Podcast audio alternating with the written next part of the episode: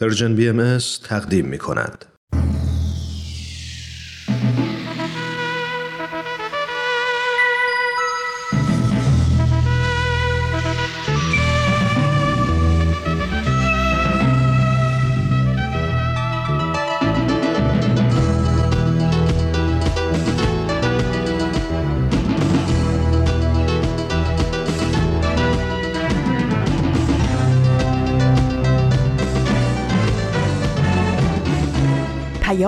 دوست.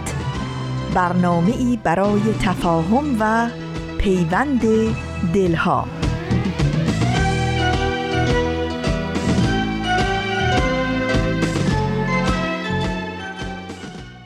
بولتن.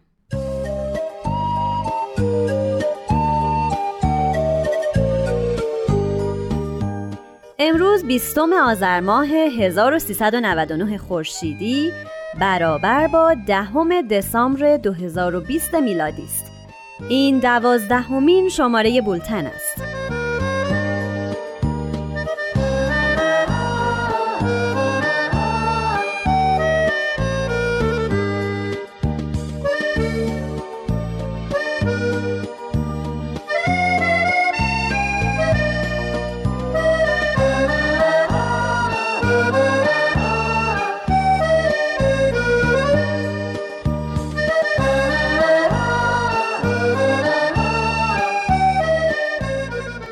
این شماره حقوق بشر.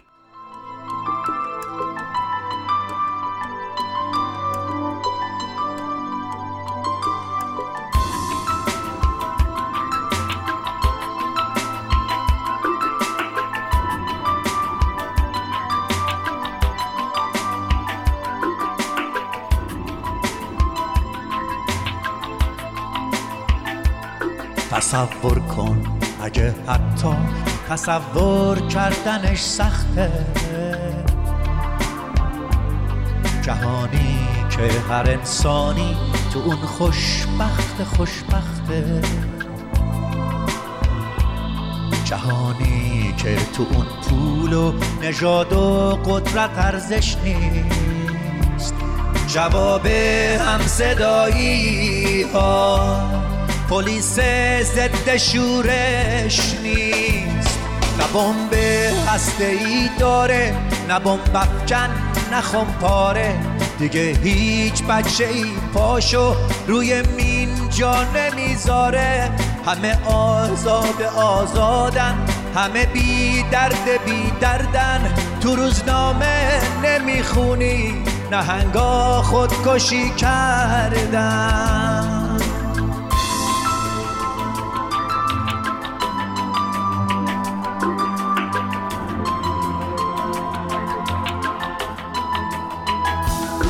جهانی رو تصور کن بدون نفرت و بارود. بدون ظلم خود کامه بدون وحشت و تابود جهانی رو تصور کن پر از لبخند و آزادی لبا لب از گل و بوسه پر از تکرار آبادی. نیوشا هستم میزبان شما در بولتن. سردبیر برنامه آزاده جاوید. همه انسان ها آزادن. هیچ کس نباید تحقیر بشه. ما همه در یک سرزمین زندگی می‌کنیم. حقوق برابر داریم. شهروند درجه دو. هر چی میرم دادگاه فایده نداره. طرف خیلی کله گنده است. مامان من پول نداره ده سال به جایی نرسیدم. مامانم توی خونه مردم کار می‌کنه. پس حقوق بشر چی میشه؟ این که حقوق بشر نیست حقوق مردانه. حق زن کجاست؟ به زور شوهرش دادن. خواهرم دوازده سالشه داره عروس میشه. مرد هفتاد ساله با دختر 13 ساله ازدواج کرد مصادره اموال به جرم عقیده. همه حق دارن درباره عقیدهشون صحبت کنن. نه حق ندارن زندان به جرم اعتراض مدنی. همه حق تحصیل دارن. ما مدرسه نداریم آب و برقم نداریم خاک بازی می‌کنیم همه حق انتخاب شغل دارن. بابام بیکار شده. اخراجش کردن. به جرم عقیده. آموزش برای همه. دیگه مدرسه نمیرم. کار می‌کنم. همه حق انتخاب شدن دارن. تبعیض علیه زنان باید متوقف بشه. زن رو چه به ورزش و کار؟ بیشین تو خونه زندگی تو بکن. هر کس باید از حداقلای زندگی برخوردار باشه. باید به حقوق دیگران احترام گذاشت. فقرا فقیرتر شدن. من خواهرم گل میفروشم ثروتمندا ثروتمندتر شدن. پارسال رفتیم دیزنیلند. رفتی برج ایفل؟ خیلی حال میده. پنج سال بیکارم. تبعیض بیداد می‌کنه سازمان های جهانی هم فقط تماشا قراره برم خارج درس بخونم. رفتن پناهنده شدن. کار زیاد حقوق کم. این یه جور بردگیه. این رفتار انسانی نیست. پس از پایان جنگ جهانی دوم سازمان ملل متحد در سال 1945 توسط قدرت‌های بزرگ جهان تأسیس و این نهاد جایگزین جامعه ملل شد.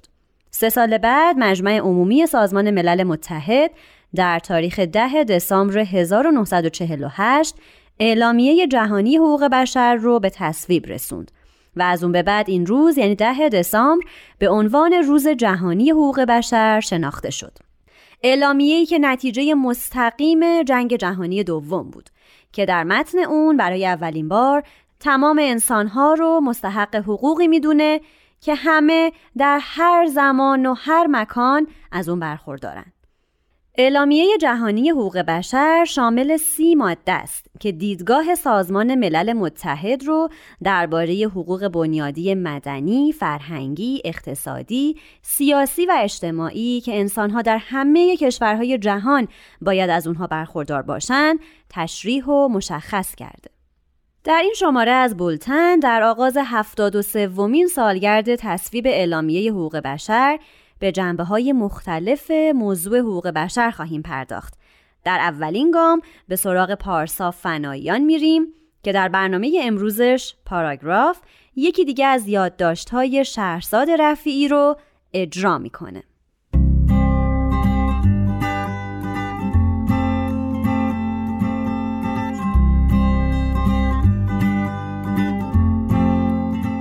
پاراگراف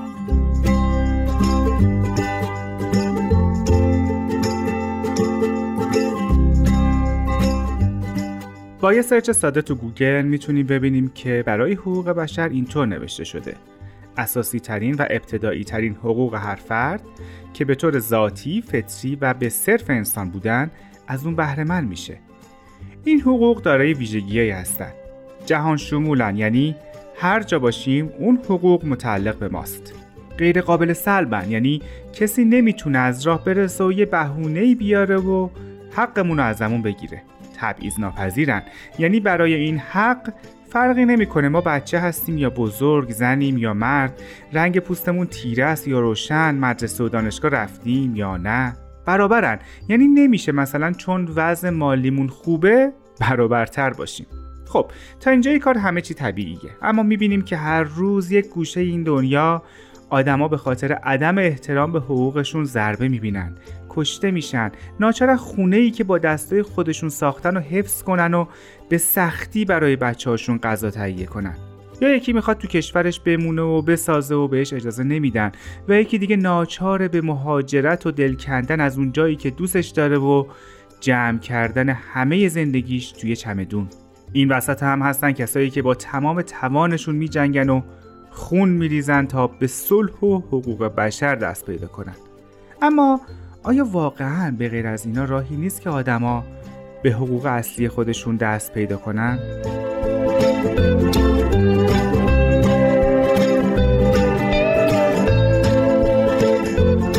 من میگم راهی هست و اونم آگاهی آگاه شدنه ما در دنیایی زندگی می‌کنیم که تقریبا دسترسی به هر نوع اطلاعاتی که بخوایم داریم. اما همیشه میریم سراغ اونایی که به سمتمون روانه می‌کنن. مثلا آخرین قیمت ها در حراج. اما یه سری اطلاعات همیشه پنهون میمونند مثل همین که همه آدما باید از حقوق برابر برخوردار باشند مثل اینکه ما اجازه نداریم به هوای ملیت یا نژاد کسی او رو از چیزی محروم کنیم. همینایی که میگم الان بدیهی هن اما سالها براش جنگیدن خونها ریخته شده تا بالاخره مردم بفهمن سیاه پوست و سفید پوست و سرخ پوست و زرد پوست فرقی با هم ندارن. بماند که هنوز ممکنه بعضیامون یه حرف نامربوطی حوالشون بکنیم. پس به نظرم بیاین از هر طریقی که می‌تونیم خودمون دنبال حقیقت باشیم. آگاهی میوه درخت دانشه. آگاهی در دلش اقدام و حرکت داره. راهش هم به اشتراک گذاشتن چیزیه که می‌دونیم. با بچه ها با نوجوانا با پدر و مادرها با دوست ها با آدمای مختلف دنیا. چون دنیا برای همه است. آگاهی اینطوریه که باید حرف بزنیم نقشه بکشیم و هزار بار برای اجرا شکست بخوریم تا بالاخره راه و چاهش دستمون بیاد. هزار بار فکر کنیم که چطور می‌تونیم ایدمون رو عملی کنیم. از بقیه کمک بگیریم با اونا حرف بزنیم نظرشون رو بپرسیم و از همه بیشتر سعی کنیم این جمله توران خانم میرهادی رو یادمون بمونه که غم بزرگ را تبدیل کنیم به کار بزرگ.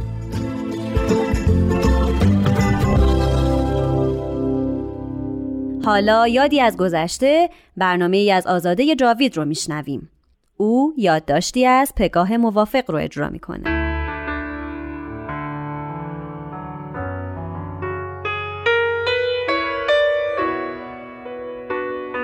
یادی از گذشته.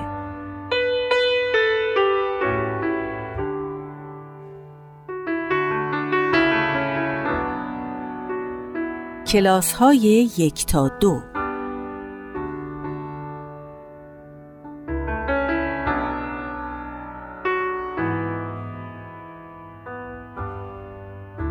اون وقتا مدرسه ها دو شیفته بود. صبح و بعد از ظهر. صبح تا ساعت دوازده بعد از ظهر از ساعت دو تا چهار.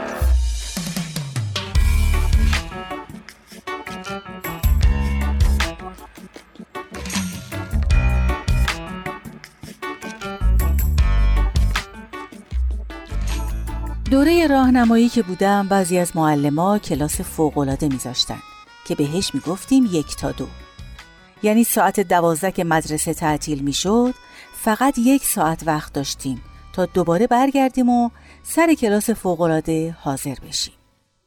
مدرسه ما خیلی از خونمون دور بود. من تو همون مدرسه ای درس میخوندم که مادرم معلم بود. ساعت دوازده با هم می‌رفتیم خونه و دوباره باید یه جوری برمیگشتیم که ساعت دو سر کلاس باشیم. ولی روزایی که یک تا دو داشتم دیگه نمی‌رفتم خونه. با فریبا یکی از همکلاسی ها می‌رفتم خونهشون که به مدرسه نزدیک بود. خانواده فریبا خیلی مهربون و مهمون نواز بودن. با هم نهار میخوردیم و ساعت یک می آمدیم مدرسه. مدتی به همین صورت گذشت تا اینکه یکی از همکارای مادرم خانم اکرمی که معلم تعلیمات دینی منم بود وقتی جریان رو فهمید با اصرار از مادرم خواست که اجازه بده به جای خونه فریبا برم منزل اونا و به قول خودش وقتی اونا هستن من چرا باید جای دیگه ای برم خونه اونا مثل خونه خودمونه و خلاصه با کلی تعارف و عزت و احترام مادرم رو راضی کرد. همسر خانم اکرمی هم توی مدرسه ما دفتردار بود. هر دوشون خیلی متدین و مؤمن بودن و البته از اعتقادات ما خبر داشتن و گاهی توی مدرسه از مادرم سوالایی میپرسیدن. مادرم در برابر اصرار اونا تا یه حدی مقاومت کرد اما بالاخره راضی شد. ته دلش یکمی نگران و ناراحت بود. به من گفت ممکنه که اونجا رفتی بحث دینی پیش بکشن. هرچی گفتن ناراحت نشیا یکی دوبار برو اما اگه دیدی سختته یه بهانه پیدا می‌کنیم و دیگه نرو. منم گفتم نه مامان چیزی نمیشه. چی می‌خوان بگن؟ نگران نباش.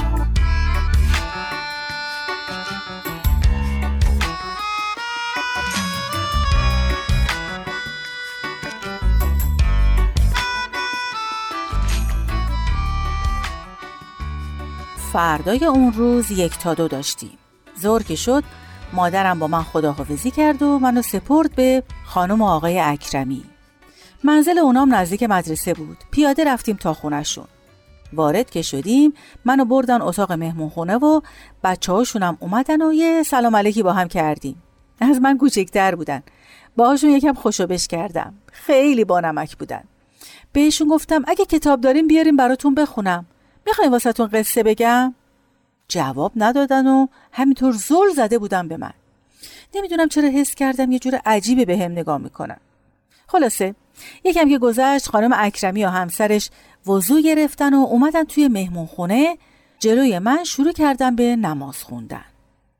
نگران بودم که پس کی قرار نهار بخوریم. وقت زیادی نداشتیم. یه دفعه متوجه شدم خانم اکرمی و همسرش همینطور موقع نماز خوندن زیر چشمی به من نگاه می‌کنن تا شاید تاثیر نماز خوندنشون رو روی من ببینن. یه معذب شدم. بعد از اینکه نمازشون تموم شد آقای اکرمی یه چند صفحه قرآن با صدای بلند خوند و می‌دیدم بعضی از کلمات رو مثل کافرین یا سرات مستقیم و مخصوصا با صدای بلندتر ادا می‌کنه. آقای اکرمی سر نهار مرتب از احکام و واجبات و سرات مستقیم حرف زد و منم که مسترب شده بودم تون تون غذا میخوردم. خانم اکرمی برعکس خیلی محبت می‌کرد و مرتب از من پذیرایی می‌کرد. تا اینکه سفره رو جمع کردن. خواستم کمک کنم که یه دفعه هر دوشون مخالفت کردن. نذاشتن دست به هیچی بزنم. فکر کردم خب ببین این از مهربونیشونه. اما یه دفعه متوجه شدم که ظرفای منو جداگانه گذاشتن توی یه سینی دیگه و بردن توی حیات بقیه ظرفا رو بردن توی آشپزخونه. از پنجره می دیدم که خانم اکرمی با شلنگ توی حیات حسابی به ظرفا آب گرفت و خوب که آب کشی کرد همونجا شست و گذاشت آفتاب. همه بدنم یخ کرد. دستام میلرزید. یه چیزایی شنیده بودم از اینکه بعضی از مردم به خاطر اینکه اعتقادات مذهبی ما مثل اونا نیست ما رو نجس می‌دونن ولی باورم نمی‌شد یه همچین چیزی واقعیت داشته باشه. بغز یلومو گرفت. به بچه هاشون که تو اتاق جلوم نشسته بودن و به هم زل زده بودن نگاه کردم. پس برای همین بود که هیچ کدوم با هم حرف نزدن و نزدیکم نیومدن. یعنی خانم و آقای اکرمی به بچه هاشون چی گفته بودن؟ مثلا گفته بودن که امروز یه مهمون میاد خونمون که نجسه بهش نزدیک نشین نذارین بهتون دست بزنه. کاش می‌شد غیب بشم. رومو کردم یه طرف دیگه که نگاه بچه ها رو نبینم.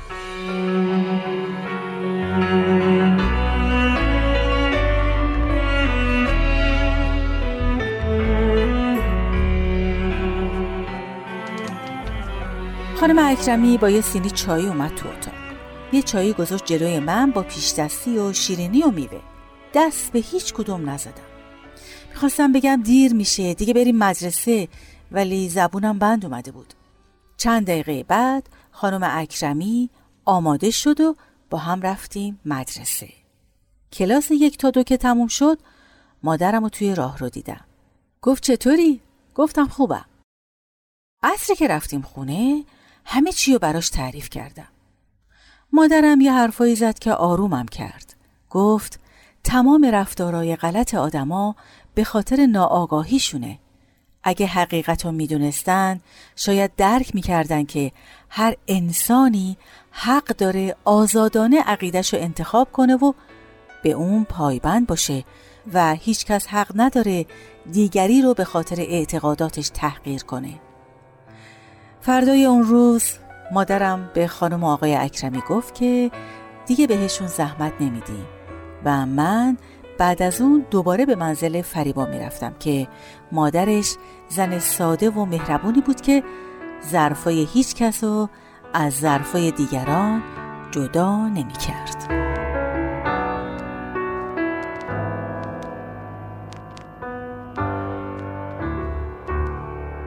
در سال 1971 میلادی سازمان ملل متحد منشور کوروش کبیر رو به شش زبان رسمی سازمان منتشر کرد. یک بدل از این منشور هم در مقر سازمان ملل متحد در نیویورک نگهداری میشه. این منشور از طرف سازمان ملل به عنوان اولین و قدیمی ترین سند رسمی بیانیه حقوق بشر در تاریخ شناخته شده و هنگام تهیه اعلامیه حقوق بشر از اون استفاده شده. منشور کوروش کبیر استوانه است که از گل رس ساخته شده و ابعاد اون 22.5 در 11 سانتی متره. روی اون به زبان اکدی و خط میخی 45 سطر نوشته شده. قطعه دیگه از این منشور در سال 1375 خورشیدی در دانشگاه ییل آمریکا پیدا شد. منشور و قطعه یافت شده هر دو در بخش ایران باستان موزه بریتانیا نگهداری میشن. خب شنوندگان عزیز ما مردم نازنین برنامه ای از نوید توکلی رو با هم میشنویم. او و مهمان برنامهش عرستو رحمانیان درباره حقوق بشر صحبت می‌کنن. ما مردم نازنین.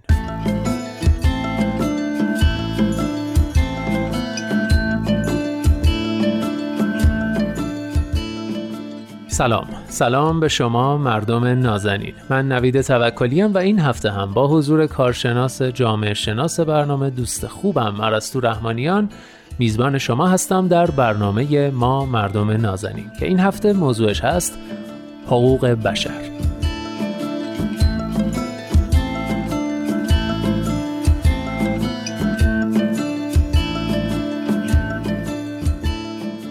خب عرسو جان خیلی خوشحالم که امروزم با ما هستی و خیلی خوش اومدی. شاید اولین سوالی که تو ذهن شنونده هامون هم شکل گرفته اینه که اساسا چه ارتباطی بین حقوق بشر و جامعه شناسی است؟ در واقع دانش جامعه شناسی چطوری در بحث حقوق بشر ورود پیدا می‌کنه؟ ممنون نوید جان منم درود میفرستم خدمت شما و همه شنونده هاتون امیدوارم که دوستانی که در زمینه رشته حقوق و حقوق بشر فعالیت می‌کنن به حال دوست داشته باشن صحبتی که من می‌کنم و احساس نکنم دارم دخالت می‌کنم چون ممکن از زاویه جامعه شناسی به قضیه نگاه بکنیم. وظیفه جامعه شناسی خصوصا تو حوزه جامعه شناسی سیاسی که یکی از حوزه های مهمه. جامعه شناسی امروز شناخته میشه در قبال حقوق بشر در واقع این برش و این زاویه است که فرایندهای اعمال قدرت رو تشخیص بده اولا و اینکه کنش های سیاسی که منجر به نقض حقوق شهروندان میشه رو مطالعه کنه. و نهایتا حالا اگر که در مرحله این دو مرحله در واقع موفق بشه بتون در مرحله بعد وارد عرصه پیشنهاد راهکارهای مناسب برای برگردوندن و یا تحکیم حقوق بشر توی یک جامعه بشه. اساسا دریچه حقوق بشر یعنی اینکه میزانی از حقوق برابر و مشخص رو برای اعضای یک جامعه بخوایم مفروض بگیریم خودش یک دریچه نگاه هست که با اون میشه کنشای اجتماعی با اون میشه قوانین یک جامعه کنش بین حاکمان و شهروندان و وضعیت نهادهای اون جامعه رو بررسی کرد. یعنی به عنوان یک دریچه اصلا میشه در جامعه شناسی بهش به جامعه نگاه کرد. پس در واقع می‌خوام بگم به طور کلی میشه اینجوری هم گفت که جامعه شناسی برای بررسی حقوق بشر در درجه اول کنش ها رو بررسی می‌کنه و در درجه دوم قوانین رو. علت البته این درجه بندی که حالا من تو شخصی البته دارم میگم از نظر من اینه که بررسی قوانین خود قوانین حاکم بر جامعه بیشتر وظیفه علم حقوق و علم سیاست هست نه جامعه شناسی به طور بله. مطلق. اما وقتی که این قوانین قراره که تغییر ایجاد بکنه در وضعیت اجتماعی در کنش های اجتماعی اینها اینجا در واقع جامعه شناسی پاش میاد وسط و اینکه حالا اعضای یک جامعه انتخاب های کنش هاشون و انتخاب های دیگهشون چقدر متاثر از اون قوانین هست اینا در واقع میشه حوزه ای که وظیفه جامعه شناسی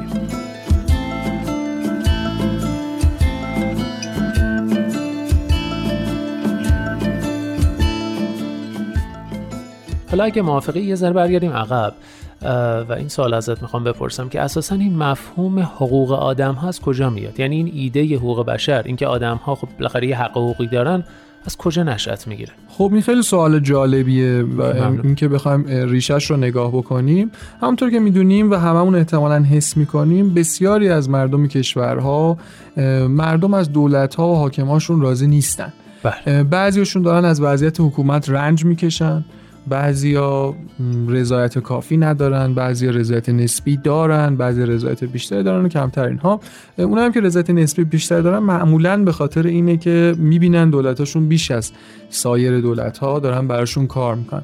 حالا اگه بخوایم این وضعیت حقوق بشر در مرزهای جغرافیایی نسبت به همدیگه یعنی مقایسه بررسی کنیم آره می‌تونیم بگیم که مثلا بعضی کشورها چون وضعیت بهتری دارن اینا رو ملاک قرار بدیم در واقع اینا رو سنخ آرمانی بگیریم یک بله. جورایی و بقیه رو نسبت به اونا بسنجیم مثلا الان امروز خب خیلی فکر می‌کنم حالا من دقیق نمی‌دونم آمارها رو ولی فکر می‌کنم که مثلا یکی دو تا از کشور اسکاندیناوی اینا کشورها هستن که از نظر وضعیت حقوق بشر خیلی وضعیت در واقع رضایت شهروندان از دولت خیلی پیشرفته محسوب میشن خیلی در سطح بالا. هستن و میشه با اونا مقایسه کرد. بله. اما واقعیت که در سوالی که شما گفتی اتفاقا خیلی میشه این رو به چالش کشید واقعیت اینه که وضعیت حقوق بشر تقریبا تو بیشتر کشورها اگه نگیم همشون خرابه. واقعیت قضیه اینه که ما چی رو میگیم حقوق بشر؟ ما از حقوق واقعی و اولیه خودمون چقدر آگاه هستیم. اینکه خیلی من فکر می‌کنم در واقع آگاه نیستیم جوابی که بخوام به سوال خودم بدم. علتش اینه که به این وضعیتی که برامون پیش آورده در واقع تاریخ عادت کردیم. آها. همیشه شرایط رو نسبت به قبل و بعد یا نسبت به این طرف اون طرف خودمون سنجیدیم و متناسب با این سنجش همیشه احساس رضایت می‌کنیم حالا یا نمی‌کنیم. یعنی میگیم که نسبت به قبل بهتر شده یا بدتر شده. مثلا میگیم این دولت جدید خیلی خوبه چون مثلا فلان کارو برامون می‌کنه یا این دولت خیلی خوب نیست چون فلان کارو قبلی می‌کرد یکی نمی‌کنه. مثلا فرض قبلی شهرداریش خوب بود نظافت خیابونا هر روز بود الان مثلا خوب نیست. این هی نسبت به قبل و بعد خودمون یا مثلا اینکه توی فلان کشور همسایه این کارو می‌کنن اینجا نمی‌کنن اینا نسبت به این میسنجیم. نه نسبت به اون چیزی که واقعا حقوق اولیه ما به عنوان حقوق بشر باید باشه. در واقع به تدریج با تبدیل شدن حکومت های صنعتی به دولت مدرن و انتقال قدرت از اون شکل کلاسیکش به یک شکل حالا ظاهرا قانونی و مدرن که حالا دفتر دستک بیشتری داره بروکراسی پیچیده داره اینها یک چیزی که تغییر نکرده توی این انتقال چند صد ساله. و خیلی مطابق با پیشرفت‌های فکری فرهنگی حداقل جامعه جلو نیامده. وضعیت همین توزیع قدرت توی جامعه بوده که الان اینجا خیلی توی حقوق بشر بسیار مهم قلمداد میشه. چرا؟ چون همچنان دولت ها یک قدرت مازادی بر اون چیزی که جزء اهداف تشکیل دهندشون هست. دارن اونا تشکیل شدن برای اینکه نظم بدن و یک جامعه رو سر سامون بدن. اما قدرت بیشتری دارن. یعنی می‌تونن که هر کاری با اون جامعه بکنن. قدرت برنامه ریزی دارن. قدرت تصمیم گیری برای یک جمعیت. بدون اینکه اونا اصلا امکان مخالفت باهاشون رو چندان داشته باشن. قدرت سرکوب دارن با توجه به مشروع بودن زور و سلاح و اینها. قدرت رابطه برقرار کردن با دولت های دیگه بدون توجه منافع اکثریت دارن. این قدرت ها رو دارن. حالا چقدر از این قدرت استفاده می‌کنن نمی‌کنن؟ یه بحثه. ولی بحث این که ساختار قدرت جوری طراحی شده که این قدرت ها رو به عده آدم میده که قرار نبوده در واقع در شکل اولی خودش باشه. یک بحث دیگه. در واقع اون چی که مربوط به قوانین و رفتار حکومت ها هست همگی قرار بوده برای نظم بهتر برقراری عدالت نهایتا پیشرفت بیشتر یک جامعه وجود داشته باشه. قرار نبوده افرادی که متصدی حکومت میشن از این قدرت عنوان مثلا ابزاری جهت منافع خودشون یا زورگویی به دیگران استفاده کنن. اما الان می‌بینیم همین که دولت یه امکانات هرچند محدود در اختیار شهروندانش قرار بده دیگه به نظر خیلی عالی میاد و فراتر از یک دولت میاد و خیلی عالی. در حالی که نه تنها اون دولت وظیفه‌ش رو داره انجام میده همچنان باید تلاش بیشتری هم بکنه تا اینکه منابع و امکانات بیشتری رو بتونه فراهم بکنه و بهتر توضیح بکنه. هر آنچه که در دست اون در واقع محدود جغرافیایی هست در حالی که خب اینجوری به نظر میاد که این امکانات انگار که یه چیز اضافه یا جایزه یا هدیه که اون دولت در واقع انگار داره لطف می‌کنه. انگار داره لطف می‌کنه. آره اینجوری به نظر میاد. یعنی به به این کشور خوبه که داره این امکانات رو فراهم می‌کنه برای شهروندش. همه بدو بدو مهاجرت می‌کنن به اون کشور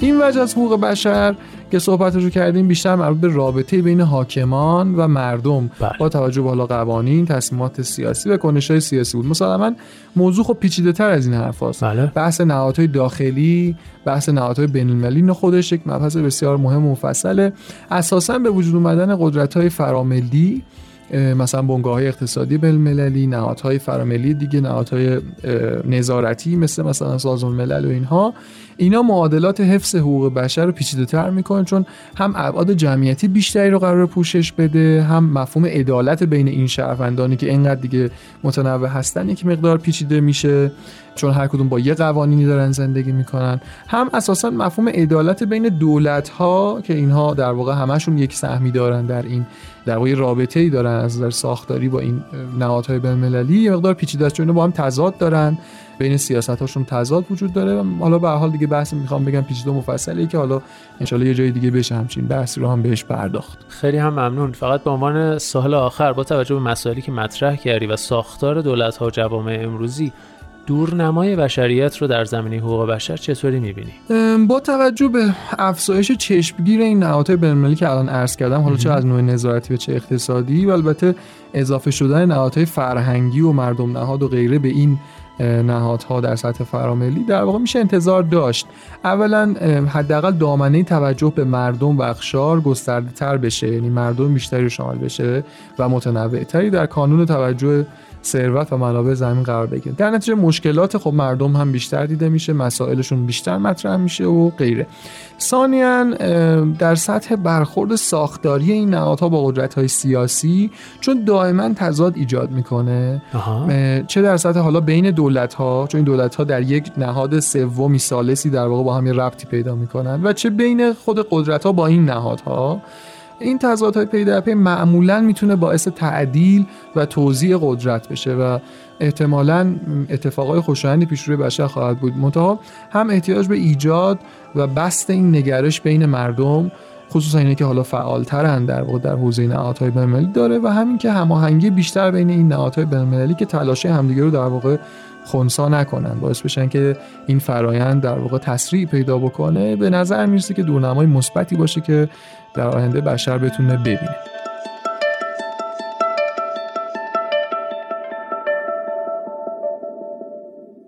خب و حالا رامان شکیب در برنامهش نکته مطلب تنزی رو از سهراب مزفری اجرا می‌کنه. نکته این داستان حقوق معوقه بشر.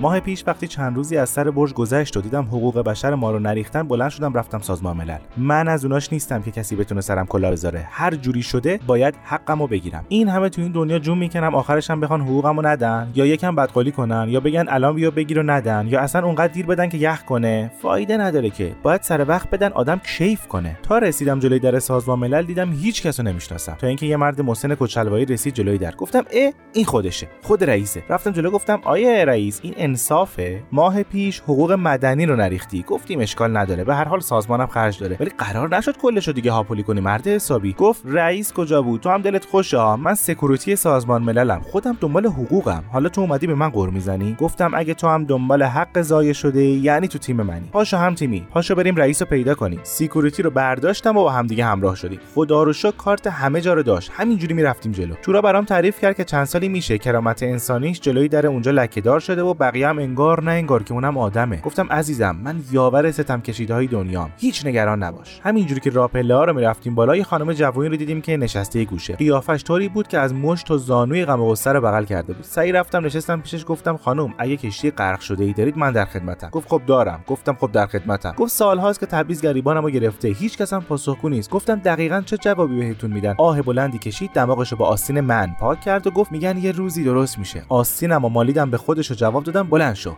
امروز همون روزه. امروز باید صدای تمام تبعیض کشیده های جهان باشیم. من و security و خانم جوانی با کشتی های غرق شده یه تیم قوی شده بودیم که هیچ کس نمی‌تونست جلومونو بگیره. البته کارتای security جانم تو این زمینه بی تاثیر نبود. تو مسیر که بودیم یه پسر جوانی رو دیدیم که یه پلاکارد گرفته بود دستش. دور خودش هم میچرخید. روی پلکارد نوشته بود یونسکو. گفتم security جون بیا بریم کار این بچه را بندازیم. تا به پسر گفتم عزیزم سفره دلش باز شد. دنبال حق تحصیل بود. گفت که اگه بتونه خودشو برسونه یونسکو کار خودش را میندازه. security براش توضیح داد که داداش کلا داری اشتباه می‌زنی. باید بری یه کشور دیگه. پسر اینو که شنید وا رفت گفت من دیگه هیچی ندارم برم یه جای دیگه. گفتم هیچ غصه نخور. راه بیفت با هم بریم پیش رئیس. همین امروز باید تکلیف درس مشق تو روشن شه. چهار نفری را افتادیم. به عنوان کاپیتان تیم جلوتر از همه حرکت می‌کردم که یه دختر 12 13 ساله اومد جلو و شروع کرد لباس منو کشیدن. گفتم عمو جون پاره کردی چی می‌خوای؟ گفت یه فال ازم می‌خری. گفتم بچه جون اومدی تو سازمان ملل فال میفروشی آخه؟ گفت بچه خوابه. گفتم جان؟ گفت میگم آرومتر. داداش کوچیکم بستم پشتم خوابه. یواشتر گفتم حالا چی شده اومدی اینجا فال فروشی می‌کنی؟ گفت والا من خیلی کوچیک بودم که با بابا و مامانم اومدیم اینجا. من اومدم که بریم کنوانسیون حقوق کودک اونام رفتن واسه مبارزه با تبعیض نژادی. اینقدر کارشون طول کشید که داداش کوچیکم همینجا به دنیا اومد. منم دیگه سنم از اون کنوانسیون گذشت افتادم تو کاسبی. حالا اینا رو ولش کن یه فال نمی‌خری؟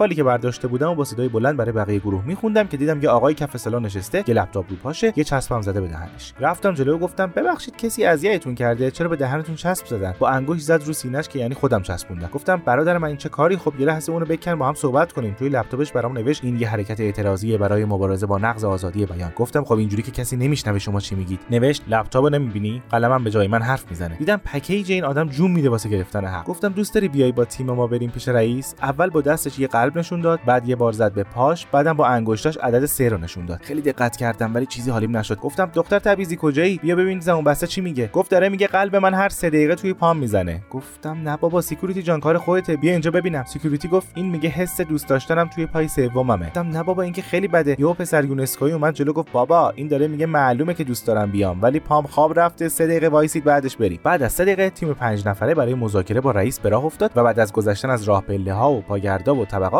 بالاخره رسیدیم جلوی در اتاق رئیس. کلی با هم دیگه ذوق کردیم و به اراده هم آفرین گفتیم که یکی از اون وسطا پرید. برید وایسید عقب ببینم بعد شماره بگیرید. گفتم security جان کارت نشون آقا بده ببینه. security گفت کارتام دیگه تموم شد. تا دم همینجا کار می‌کرد. الان بابام هم کارت بیاره فایده نداره. شماره که گرفتیم دیدیم چند میلیون نفر تو صف انتظارن. اون بچه فال فروشه بود یادتونه که راست می‌گفت. چون تازه همین دیروز نوبت مامان بابا شده. مام از ماه قبل تا همین الان که دارم براتون ماجرا رو تعریف می‌کنم تو صفیم فقط خدا رو شکر که از حالت ایستاده متحرک منتظر تغییر کاربری دادیم به نشسته مطلق منتظر. در انتها باید یادی کنیم از اون عزیزی که چسب زده بود به دهنش. چون از آرمانش کوتاه نیومد چسب و نکند و از گشنگی هلاک شد. اما دل بقیه رو برای اینکه یه نفر تو صف جلو افتادن حسابی شاد کرد.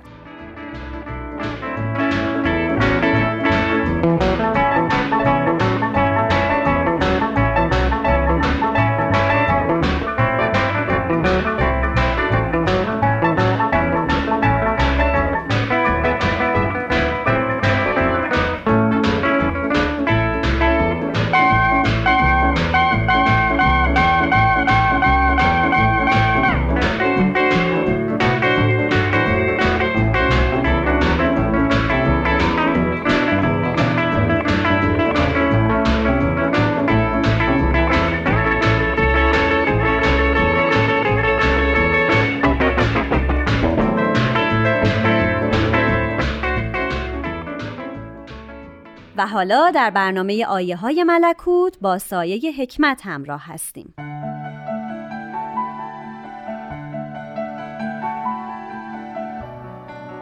آیه های ملکوت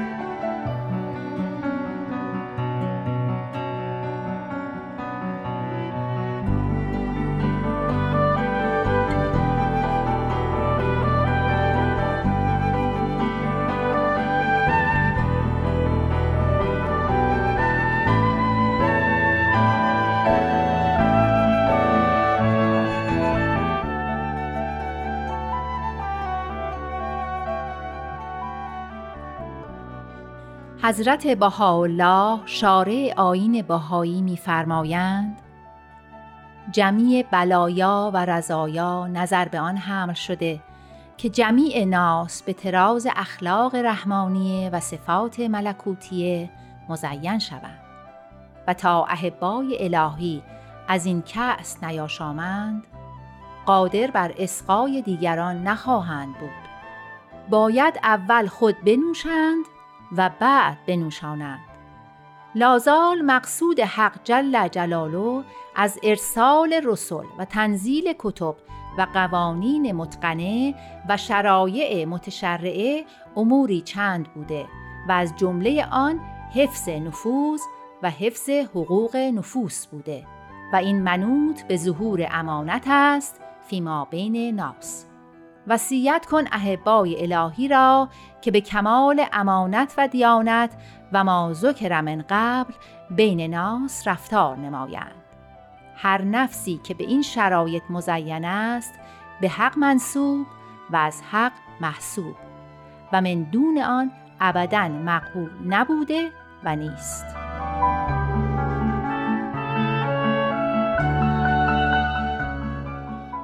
حضرت عبدالبها مبین آثار و تعالیم بهایی می‌فرمایند خارج از قوه انسان است که بتواند به تعرض و اعتراض تبدیل زمائر و وجدان نماید و یا دخلی در عقاید احدی کند. در کشور وجدان جز پرتو انوار رحمان حکم نتوانند و بر سریر قلوب جز قوه نافذه مالک الملوک حاکم نشاید. این است که هر قوه را معطل و معوق توان نمود جز فکر و اندیشه را که جز انسان به نفسه منع اندیشه خیش نتواند و صد هوا و زمائر خود ننماید.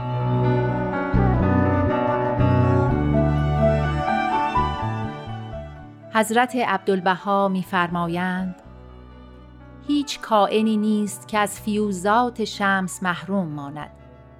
البته جمیع خلق از فیض الهی نصیب دارند. جمیع ناس مظهر مهربانی الهی هستند. جمیع کائنات آیات قدرت او هستند. هیچ یک صنع شیطان نیست. همه را خدا خلق کرده. جمیع صنع الهی هستند. پس ما باید آیات قدرت الهی را تکریم نماییم. ما باید آیات قدرت الهی را تعظیم کنیم. ما باید آیات قدرت الهی را مهربانی کنیم. و آن جمیع عالم انسانی است. زیرا جمیع آیات قدرت او هستند. کی آنها را خلق کرده؟ خدا خلق نموده.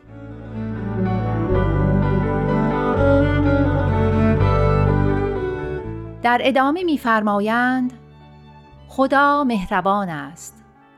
جمیع را تربیت می کند به جمیع فیض می بخشد مادام که همچنین خدای مهربانی داریم چرا ما نامهربان باشیم؟ او خالق ماست. او محیی ماست. او مربی ماست. او رازق ماست. او به همه مهربان است.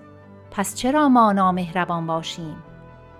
چرا بگوییم این موسوی است او عیسوی است این محمدی است او بودایی است؟ اینها دخلی به ما ندارد. خداوند همه ما را خلق کرده و تکلیف ماست که به کل مهربان باشیم. اما مسائل عقاید راجع به خداست. او در روز قیامت مکافات و مجازات دهد. خداوند ما را محتسب آنها قرار نداده. ما باید شکر نعمای الهی کنیم. ممنون عنایت او باشیم که ما را به صورت و مثال خود خلق فرموده به جمعی ما سم و بسر عنایت نموده. این چه موهبتی است این چه عنایتی است این چه تاج درخشانی است. چرا این عنایات را هدر دهیم؟ چرا به خود مشغول شویم؟ چرا به یکدیگر پردازیم؟ چرا انکار فیوزات الهی کنیم؟ ما باید به شکرانه این موهبت پردازیم. و چون حقیقت حاصل شود جمی یک قوم گردیم. جمی در یک وطن زندگانی نماییم. جمی یک ملت شویم. تا این عالم انسانی ملکوتی گردد. این جهان ظلمانی نورانی شود. تا نزاع و جدال برافتد و نهایت محبت و الفت حاصل شود. این است مقصود از بعثت انبیای الهی. این است مقصود از انزال کتب آسمانی. این است مقصود از تجلی شمس حقیقت تا وحدت عالم انسانی ظاهر گردد.